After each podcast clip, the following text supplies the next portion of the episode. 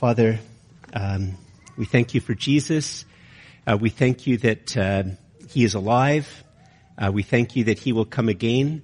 Uh, we thank you, Father, that we don't just meet in the presence of each other, but that we meet in the presence, Father, of you, that in the presence of Jesus, in the power of the Holy Spirit, that angels and archangels and all the company of heaven, in a sense, are present and look in with us and we ask that the Holy Spirit would help us to so receive your word that uh, we might respond to your word in a worthy manner and with the angels and archangels and all the company of heaven and to join with you in this ceaseless and eternal praise. So Father, bring your word home to us in a deep way uh, that we might honor and glorify you, not only with our lips, but with our lives. And we ask this in Jesus' name. Amen. Please be seated. Um, quite a few years ago now, uh, probably 14 or 15 years ago now, but it's, I still remember it very, very well. Uh, we were living out in the country on a rural road, and uh, one night, uh, one morning, when uh, Louise and I woke up, we discovered that somebody had broken into our house while we were sleeping overnight. Uh, and had in sense ransacked part of the house looking for alcohol and money and, and who knows what. I guess they're also looking for drugs which they wouldn't find in our house. And, and we discovered it sort of in an odd way. My, my daughter, uh, my oldest daughter, uh, happened to be up first and she came in and I guess she just thought things were odd. Uh, and, but then Louise got up shortly after her and she asked her, Louise asked Victoria if she'd done this and, and because you see, every single drawer in the kitchen was opened and every cupboard door was opened. and, and there were other things just moved. And so it's like a really freaky type of thing. I don't know if any of you have ever had it. It's really odd to think that you slept safely and soundly or thinking it was safe and sound while two strangers had come into the house. They somehow, we didn't wake up as the garage door opened. The other doors were locked, but the door from the garage into the house wasn't locked. Because uh, you don't normally think you'd wake up if you hear the garage door open, but we didn't. The dog didn't bark either, but that's a whole other story. Like, why do dogs bark at squirrels but not human intruders? If you figured the answer to that out, you can write a book on the subject, okay? But anyway, because that's our dog. Let me tell you, a squirrel comes by, we knew, the whole house knew if that squirrel we all, sorry, Aside terrible. We also had a dog once. I mean, it was just like that barked. And one time we were visiting somebody in the country and there were two horses on the front yard and the dog didn't bark. Anyway, never mind about the, the weirdness of dogs. So anyway, it's just a weird thing that to, to wake up and realize that somebody had broken into your house, uh, taken change and some alcohol and other type of stuff and, and wandered away. And the reason we all know that it's, it's terrible, I don't, probably you have had some similar types of stories, is that we don't just let anybody into our house. Like we like to control who's in our house, and that's just viewed as a reasonable type of thing. In fact, I noticed today uh, in the news that there's beginning to be a bit of a debate as to whether police should have the right or the power to be able to go into our houses to see if we're obeying lockdown processes. There's a bit of a debate. Like what exactly gives the police the right to come into a house? I don't want to lose you on a rabbit trail about that, but I mean, it's an interesting question because we control and want to control, and it's seen as reasonable to control who you allow to come into your house.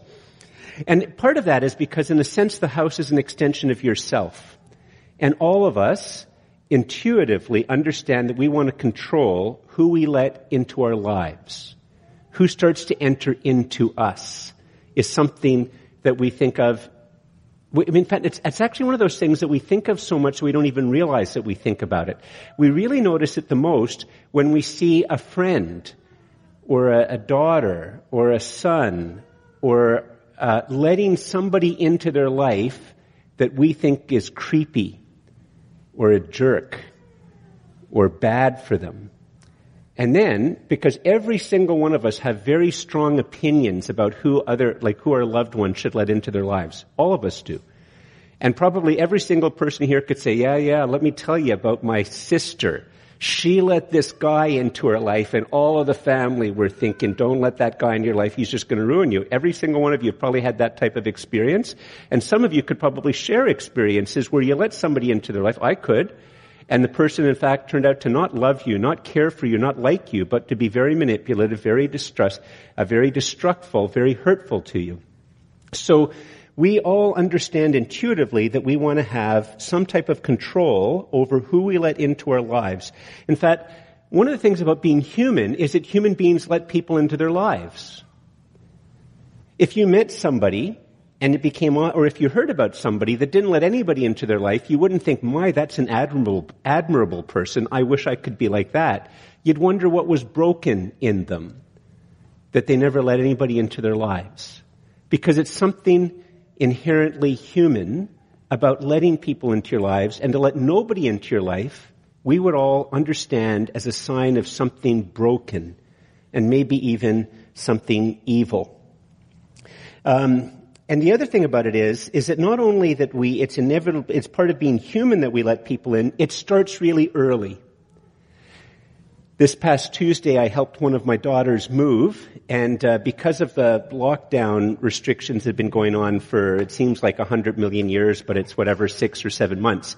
Uh, we'd had very little contact uh, with this this family for for lockdown reasons, but they were moving on a Tuesday. They needed help, and we were very glad to help. Uh, but she has a, a son who's seven or eight months old, and I've hardly seen him once. And we all know this experience. You go to a strange baby and you pick them up and they make strange. That little baby turns around. Who is this weird man now holding me? I, I thought that I could trick Jasper by holding him from the back, pointed towards his mom, so the mom, my daughter Elizabeth, could do something.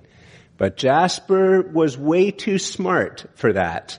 He very quickly turned around and there's no way he's letting this strange man into his life.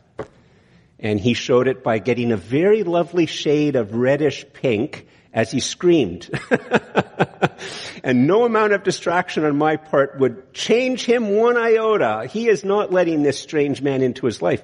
So it's, it's part of being human that we let people into our lives, and it starts very, very, very, very, very young and goes as long as we have any marbles. we want to control what it is. I mention all of this because we're going to be looking at a Bible text today that uh, starts to get at something which for a Christian is precious, but for non-Christians is a bit creepy. So uh, we're going to be looking at Colossians chapter 2, verses 1 to 7, but we're really primarily going to focus on verses 6 and 7. And for those of you who are a bit like uh, book nerds and grammar nerds and geeks, uh, this isn't true of every biblical book, but uh, almost every scholar agrees that in the book of Colossians, chapter 2, verses 6 and 7, it's God wrote the summary of the entire book. And so if you want to understand what Colossians is about, just read Colossians chapter 2, verses 6 and 7 and memorize it, and you have a sense of what the whole book is about. And, uh, but it's also very important to the Christian life. And, and look at what it says. If you could put it up, Andrew. Colossians chapter 2, verses 6 and 7. Therefore, um, as you received Christ Jesus the Lord, so walk in him, rooted and built up in him, and established in the faith, just as you were taught, abounding in thanksgiving. I'll read it again and note the therefore. So the therefore in a sense is saying that everything that's gone on from chapter 1 verse 1 to chapter 2 verse 4, uh, chapter 2 verse 5, he says therefore, in other words it follows from all of the things that I've been saying, just uh, therefore, as you receive Christ Jesus the Lord, he's writing to Christians who have received Christ Jesus. They've received him into their lives. They've received him. That's the, the part that a lot of non-Christians just don't get. And in fact, as we think about it a little bit, a lot of non-Christians think it's actually a bit creepy. Like you're letting this dead guy into your life? Like you're letting him in as Lord? Like really a Lord? Like you? I thought you were a modern person. Like I thought, like, in fact, many of them people would think, like when you reveal that you've allowed Jesus and received him into your life as your Lord and Savior, they'll go away and they'll say to their friends, up until he said that, I thought he was normal. And now I wonder if he is or she is. Because it's a, like, doesn't seem, that, that's why I was going through this thing about it's in fact part of being human. If we understand that, first of all, it's actually human beings let people into their lives. That's a human thing. So now all of a sudden you have to think, okay, one moment, that, that's true. We do let people into our lives, and in fact, not to let people into our lives is a sign of dysfunction and probably major, major, major, major lack of health. So, listen. As you received Christ Jesus the Lord, so walk in him, rooted and built up in him, and established in the faith, just as you were taught, abounding in thanksgiving. But some of you will say, Lord, really? That just sounds wrong. Like, I can see how, George, you let Louise into your life as, as your wife, and I can see how, you know, you let Victor or Andrew in as your friends, and, and, uh, you, you know, you let other people in, like I can see that, but you're letting like him in as Lord, that just doesn't seem right. Well, just think about this a little bit more. We let people in uh, in different ways depending on who they are. Uh, if you think about it for a second, uh, and in fact, if if if people, th- there's a whole those of you who have been in counseling, uh, those of you who need to go into counseling, know, uh, and those of you who are counselors know that part of the thing that goes on in counseling is actually a matter of helping people navigate boundaries. And another way to understand boundaries is an inappropriate letting in. So, for instance, if I was to take one of the young, you know, one year old or eight month old who might come to the church, and I was to start to treat him or her as if it was my own baby, you would all be thinking, that's wrong. In, in, fact, actually, over the years of me being a minister, there's times I've had to have, the, when I have had to have a conversation like this, first of all, I, I wish I could ask, have somebody else do the conversation, not me. I'm just being honest. But I'll be sleepless for several days because people will come into the church and they treat other people's children in an inappropriate way and I have to have a conversation with them. And I have to confess, and almost every time I've had that conversation, they've left the church because they've been offended. But the fact of the matter is, is that lots of people will say, that's not how you handle somebody else's little kid. If somebody else was to let my wife into their life in a way that only I should let her into my life, that's wrong. So we all understand that in fact there's an appropriate way to let somebody into life. There's a very appropriate way for me to welcome uh, one of your grandchildren or one of your children, a little precious little eight month old. It's a different way for me to let my own grandson into my life. It's a different, you, you get the, you get the point. So that then means, if that's the fact, if we understand then that there's, in fact, a very appropriate way to let people into your life, then well, some people might say, George, you're making my point because you want Jesus to come and be your Lord. But you see, here's what it is. The first thing is you have to understand is this. If Jesus is dead, are we ever stupid? And if we're not stupid, we're creepy. Like if Jesus is dead, and I tell you, uh, as you receive Christ Jesus the Lord, so walk in him. Like if he's dead. we should all leave the room right now and go do something far more sane. But if he is alive, and that's the Christian claim, that's the historic Christian claim. It's the claim of the early four eyewitness biographies. It's the claim of a range of letters that were written by eyewitnesses who said that in fact, in real life, in the real life, the real world, the world of wars and empires and kingdoms and sickness and death and money and love and betrayal and marriage and childbirth, in the same world, the real world, there was a man named Jesus, which nobody other than some real unbelievable crackpots denied that there was a man named Jesus and that he lived. And this man Jesus predicted in numerous occasions that he was going to die by crucifixion and that after his death by crucifixion he was going to rise from the dead. And he can't actually he couldn't get his friends to crucify him. Only the Romans could do that. And if in fact it is the case, as the eyewitness evidence says, that Jesus in fact did predict that he was going to die upon the cross and that he, as he predicted on the third day that the grave, that the body, the, the tomb would be empty, that they would never find a body, and that he had risen from the dead and that he appeared alive over many times in many different places in different contexts with singles, with doubles, with related people, with unrelated people to prove himself alive. If in fact he still is alive, doesn't that vindicate who he said he was?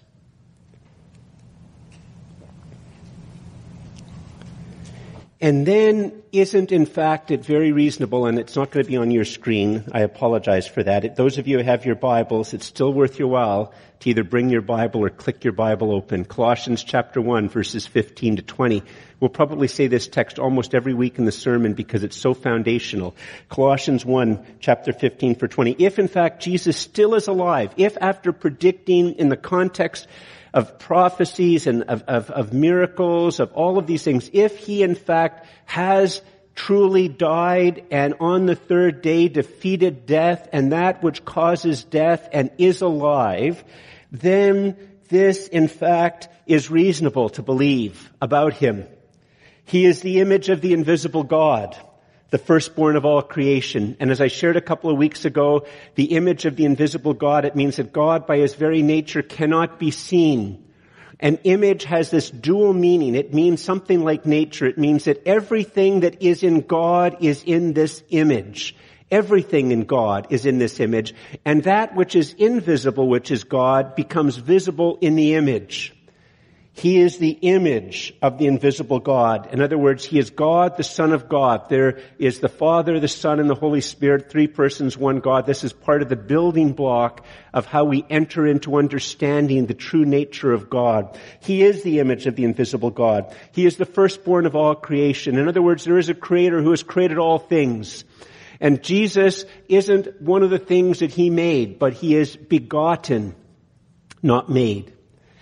He is the image of the invisible God, the firstborn of all creation. For by him all things were created in heaven and on earth, visible and invisible, whether thrones or dominions or rulers or authorities, four levels of angelic beings. That's what he's referring to. Whether thrones or dominions or rulers or authorities, all things were created through him and for him. He is God.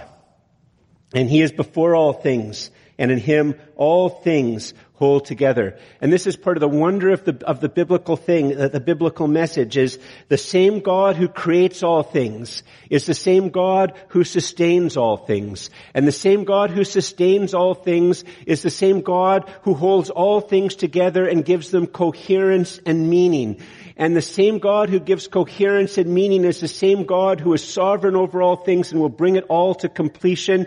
And the same God who brings all things to completion is the same God for whom in a sense is the telos, is the purpose, is the origin, is the sense of meaning.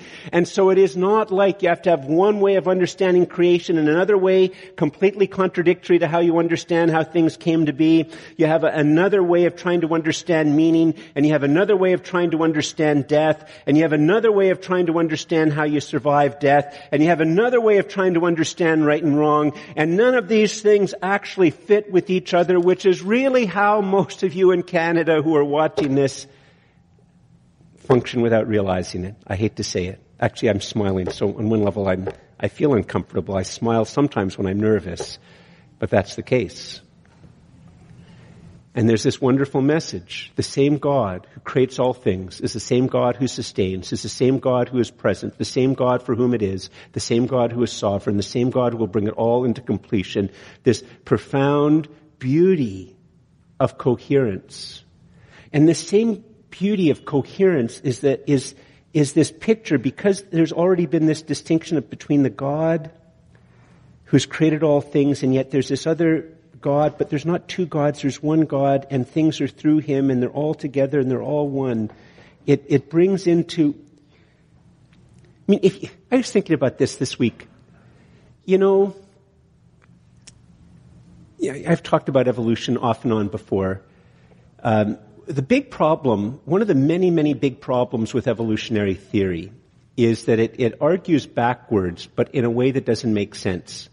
I mean, if you think about it, shouldn't it be most successful to success that we're all like an amoeba that just separates?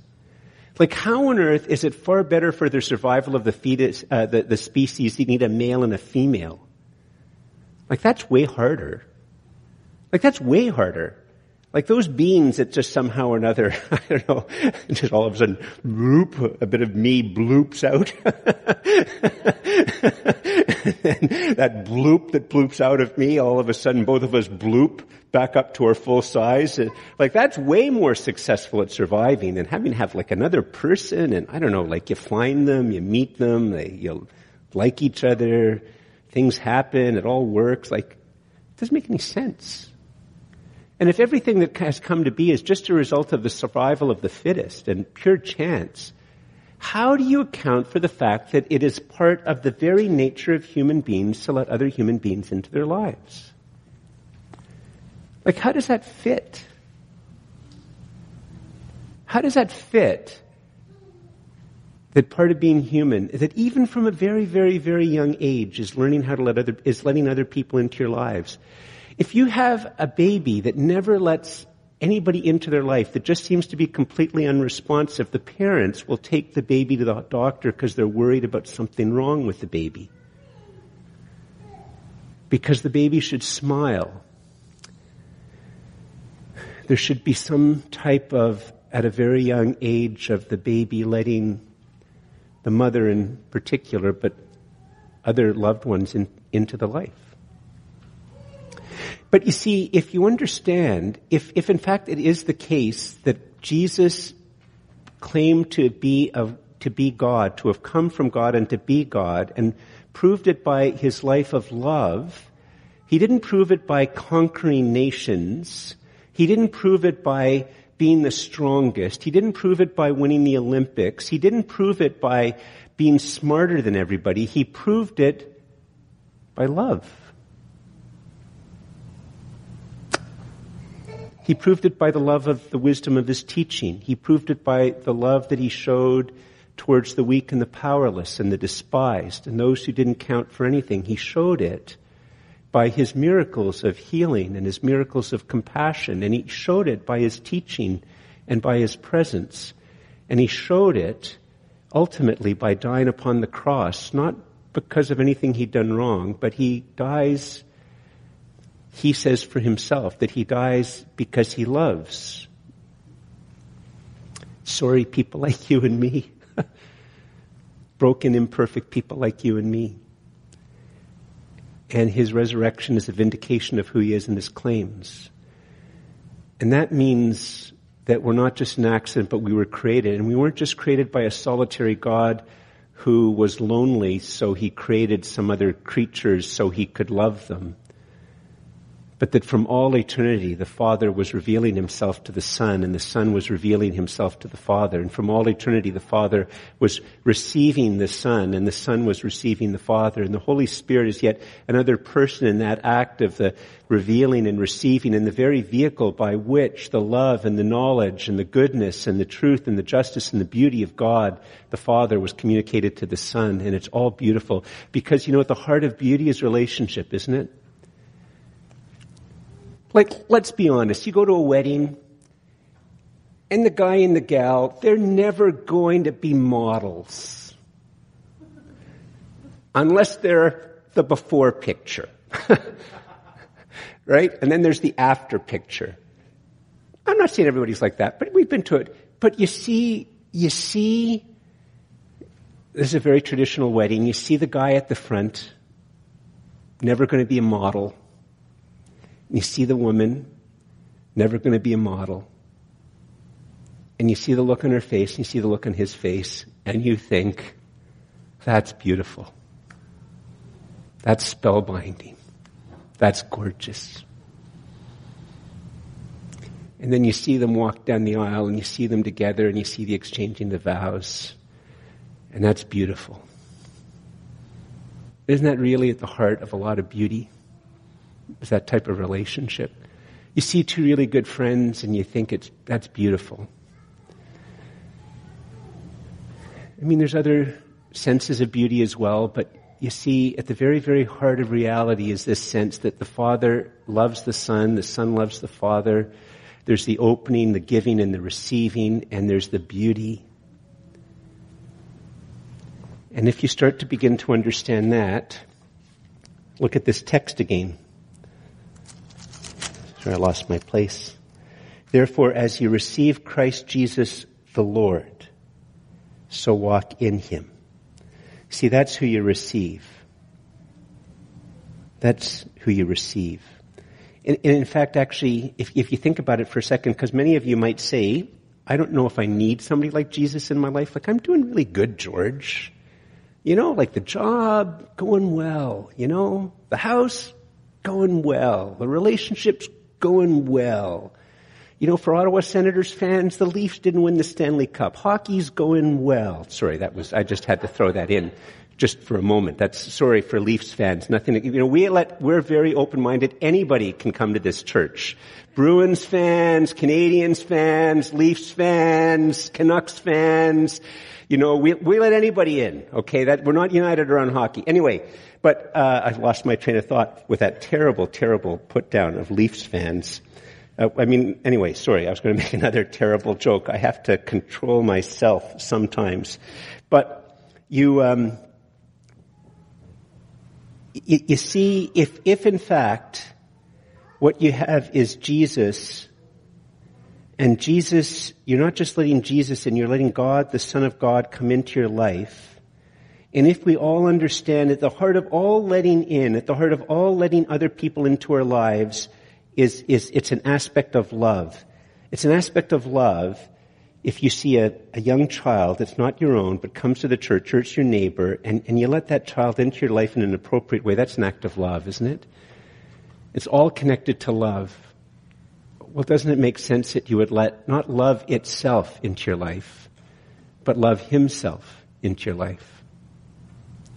And doesn't it make sense that you would like, that you would let love himself to be your Lord? Like, how could that be a wrong decision? Given that to be fully human means partially to learn in appropriate ways to let other people into your lives. Some of us need a lot of people in our lives, some of us need very few, but everybody needs some. Doesn't it make sense to let love himself into your life? Especially if you realize that the way that he vindicates his claims is by a sacrificial death upon the cross. An act of love whereby he takes into himself and the Bible text has used other images, it will use other images in the rest of the book, that all of the things that were needed for there to be reconciliation is done by Him. He is the, the price that has to be paid for reconciliation. He is the, the perfect penitent, and He does all of this dying upon the cross to reconcile you to the Creator and Sustainer and End and Sovereign over all things. He does all that has to be done that you cannot do yourself so you can be reconciled to love Himself.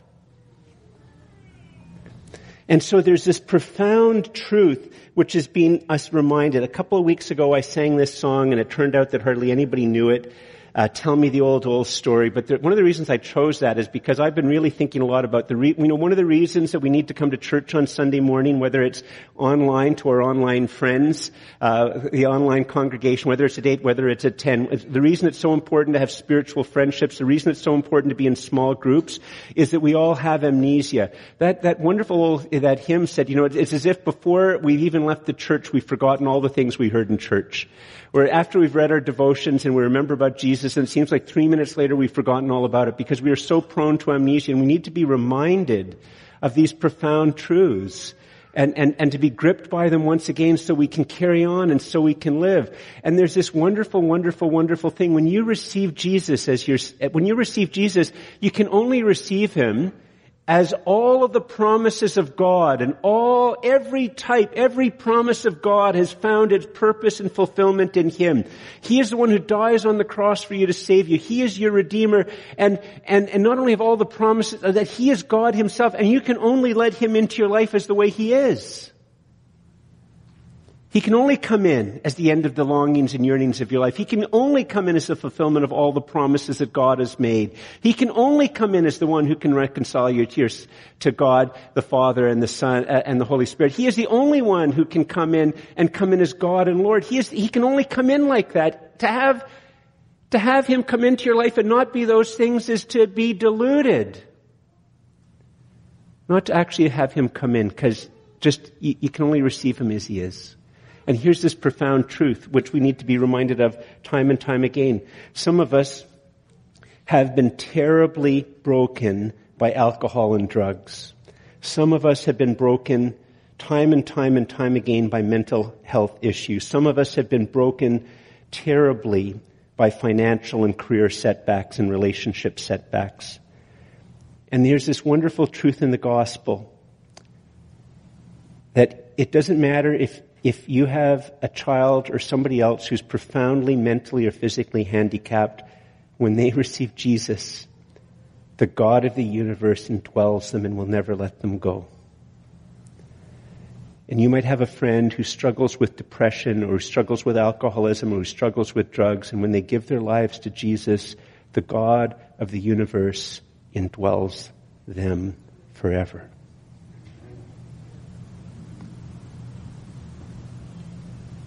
He also comes in and dwells billionaires, by the way. I don't know if there are any trillionaires yet. Maybe next week.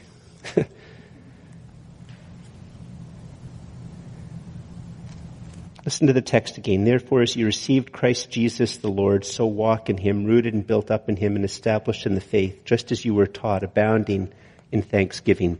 If this was translated by an old Irish person, it would read, as yous received Christ Jesus the Lord, so walk in him, rooted and built up in him, established in the truth, just as yous were taught. If it was written in the South and you had somebody from Alabama or Mississippi translating that, it would be translated as y'all received Christ Jesus the Lord, so walk in him, rooted and built up in him and established in faith, just as y'all were taught. If you go back and read verses 1 to 5, I'm not going to do that right now, but if you go back and look about being knit together in love and encouragement and understanding, in this world and in our flesh, we have a, a profound problem because there's a, there's the individualistic we worry about the, you know, the individual being an individual and we worry about that because we have these ideas of tribes or clans or families that can crush the individual. And, and most of the, the mythology that we have in our culture is all around the triumph of the, over, of the individual over the, the collective. And, and, and that's, I mean, there's some things obviously in there which are true because you can have tribes or clans or families or organizations that crush the individual, but at, at, but at the same time, I mean, here's the whole thing. It's, it's the mystery of love. You, you, you, know, in, in love, you give yourself to something that's bigger than yourself. There has to be some type of a family or a collective, but there still has to be the personal. And, and in the Bible, it's not that you're called to be an individualistic or tribal, and it's not that you're called to something private. You're called to something which is deeply personal. And also to something uh, which is deeply communal. And you're called to something which is deeply public. And that part of what it means to, to know Jesus as Lord and to have Christ indwell within you is to, you start to try to, to lose some of the fears and some of the hang-ups and gain some of the strengths that there can be a type hopefully under, by the grace of God, a type of mending whereby you enter into this reality, right? Because I'm saying this is plural. My kids have to give their lives to Jesus themselves. I can't do it for them. And so there has to be this, there's the, the personal relationship with Christ. But we don't just know Christ as individuals, we know Him together. You see, that's why we know Him better when we gather. We know Him better in the context of a good small group. We know Him better in the context of deep friendships with Christ at the center. There is this sense that it has to be always deeply personal, but at the same time deeply communal. And, and this is frightening to much of Canada, but it also has to be not private but public. You see, that's the significance of the word walk. Look at it. Therefore, as you receive Christ Jesus the Lord, so walk in him. It's a very biblical image. Uh, you know, in a sense, one way to figure out what you do with your life is just to follow you as you walk along. I woke up this morning 12 minutes late because for some reason I was, my alarm went off and I slept through it. Uh, my wife said she was waiting to see how many times it would go off before I finally woke up. And if you were to follow me, my day began by creakily getting out of my bed, creakyly. I don't know if I can say that right and staggering over to turn off the alarm and then to the bathroom and then to make coffee and you don't need to know all the rest of the details, but you could follow me through the day. I walk through the day. Even when I'm sitting, I walk to sit and that's a type of walking, and then you do other things. And what does it say here? As you receive Christ Jesus the Lord, so walk in Him. Your day is done in Him, and how you walk isn't private but public.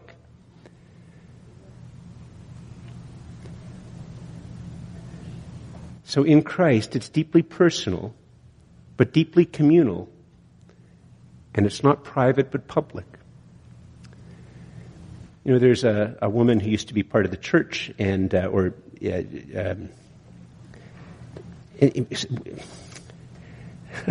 we, we've all know different stories of, of people who've had to take, I mean, part of being public, I'm trying to think of how to, to, to give this as a good, uh, as a story to try to illustrate it.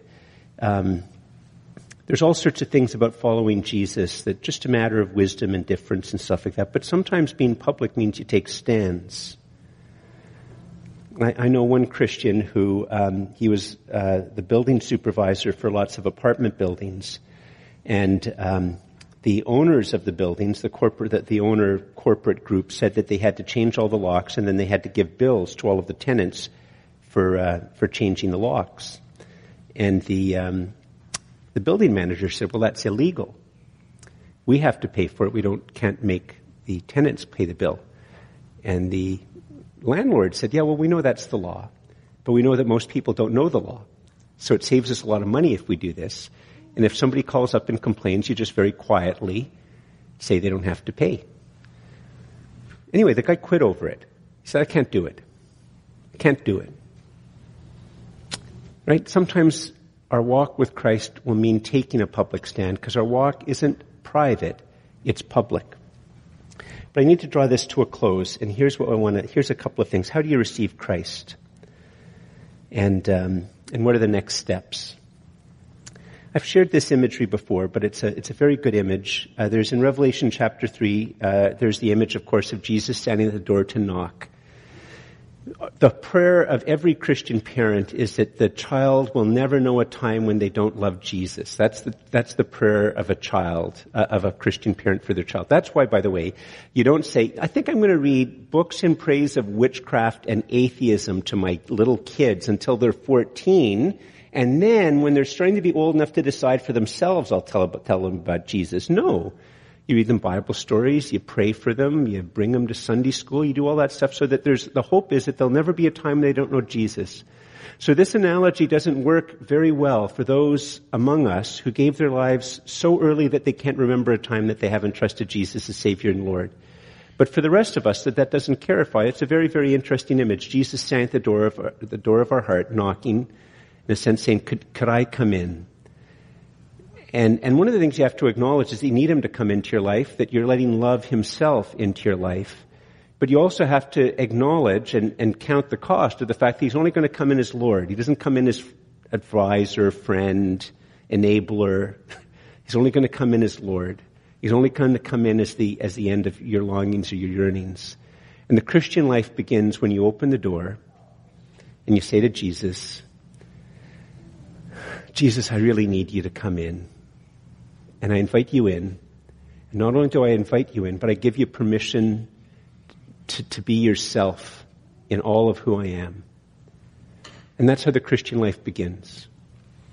There's a lot of people who go to church for many years, very, very good people, far better than me, far nicer, far kinder, far more tolerant, far more everything better than me but basically they're, and, and far more self-giving and generous and all of those types of things. But basically their relationship with Christ is looking at his feet underneath the door or it's a big old fashioned keyhole and they look through the keyhole and they get little glimpses of Jesus and they talk to him on the other side of the door and maybe even pour out their heart and problems to them and they live their lives maybe vastly better than me, probably vastly better than me, but he's always on the other side of the door. The Christian life begins when you open the door and not just open the door, but you say, Jesus, will you come into my life? Please, I invite you in and I give you permission. Come in as Savior. Come in as who you are. Come in with no holds barred. And if you've never done that, then, and you're an image person, use that image right now and do it right now. Like, don't wait for the end of the sermon. Ignore everything else I have to say. Just do it right now. And then tell others that you've done it. And He comes in. No one's so broken. No one's so good. No one's so evil. No one sow anything that doesn't need him and he won't come in. Just the final thing, and you'll notice that the sermon series, uh, well, I'll just read this text again. Therefore, as you receive Christ Jesus the Lord, so walk in him, rooted and built up in him and established in the faith, just as you were taught, abounding in thanksgiving. You'll notice that the sermon series is called Means of Grace. And, um, and part of the thing is, uh, th- there's a reason for it. It, it. For those of you, once again, who are word nerds, uh, rooted in Him, built up in Him, established in the faith are all in the original language what's known as the divine passive. So it isn't say, it isn't saying, okay, George, build yourself up, root yourself, establish yourself. It's saying that actually in, an, in, in this profound mystery, you're passive and God does it. That's not me. Okay. Whew. That uh, you're, you're passive and God does it. I mean, that's a bit of a mystery, but it's all a matter of receiving Christ. You can only have him come into your life as grace, and everything about your development is going to be grace. It's all something that he does for you. He roots you. It's an imagery of the garden. He builds you up. It's an imagery of construction. He establishes you. That's an imagery of relationships. You know, you hope for your kids that they get well established that they get a job, that they, you know, get established in relationships and in houses and careers and jobs. That's the, an image of, of, of, of relationships. And he does that. And so you have this profound thing. You let Jesus into your life. You let him, and, and you learn how to walk. And how, how is it that you walk? As, as you walk, he's going to root you. He's going to build you up. He's going to establish you in the faith, which implies that there's context, just as you were taught, which is implying the Bible. And the result is abounding in thanksgiving. So here's the thing. It's going to be more, we're going to look at a couple of false paths that people take in the rest of chapter 2, but all of chapter 3 and 4 is primarily about the means of grace. And at the heart of the means of grace, which is very different than spiritual disciplines, it's the posture whereby you put yourself in a place that God does the work. The, an image would be Elijah and the prophets of Baal. I'm not an expert in camping, far from it. But I think if I want to start a fire, I don't pour gallons of water over the wood. Like, I think that's just generally not wise. You look for dry wood, not wet wood. If you go back, and we'll look at that story when we get into chapter 3. But what, what did Elijah do? He put himself in a place for God to do all the work. And he does it by obedience, by trust. So even though he knows better than any of us, he used dry wood to make a fire, not wet wood. He pours the water on the wood and pours the water on the wood and pours the water on the wood because God told him to, and the fire comes from God. And that's the heart of the means of grace. The fire comes from God. Let's stand.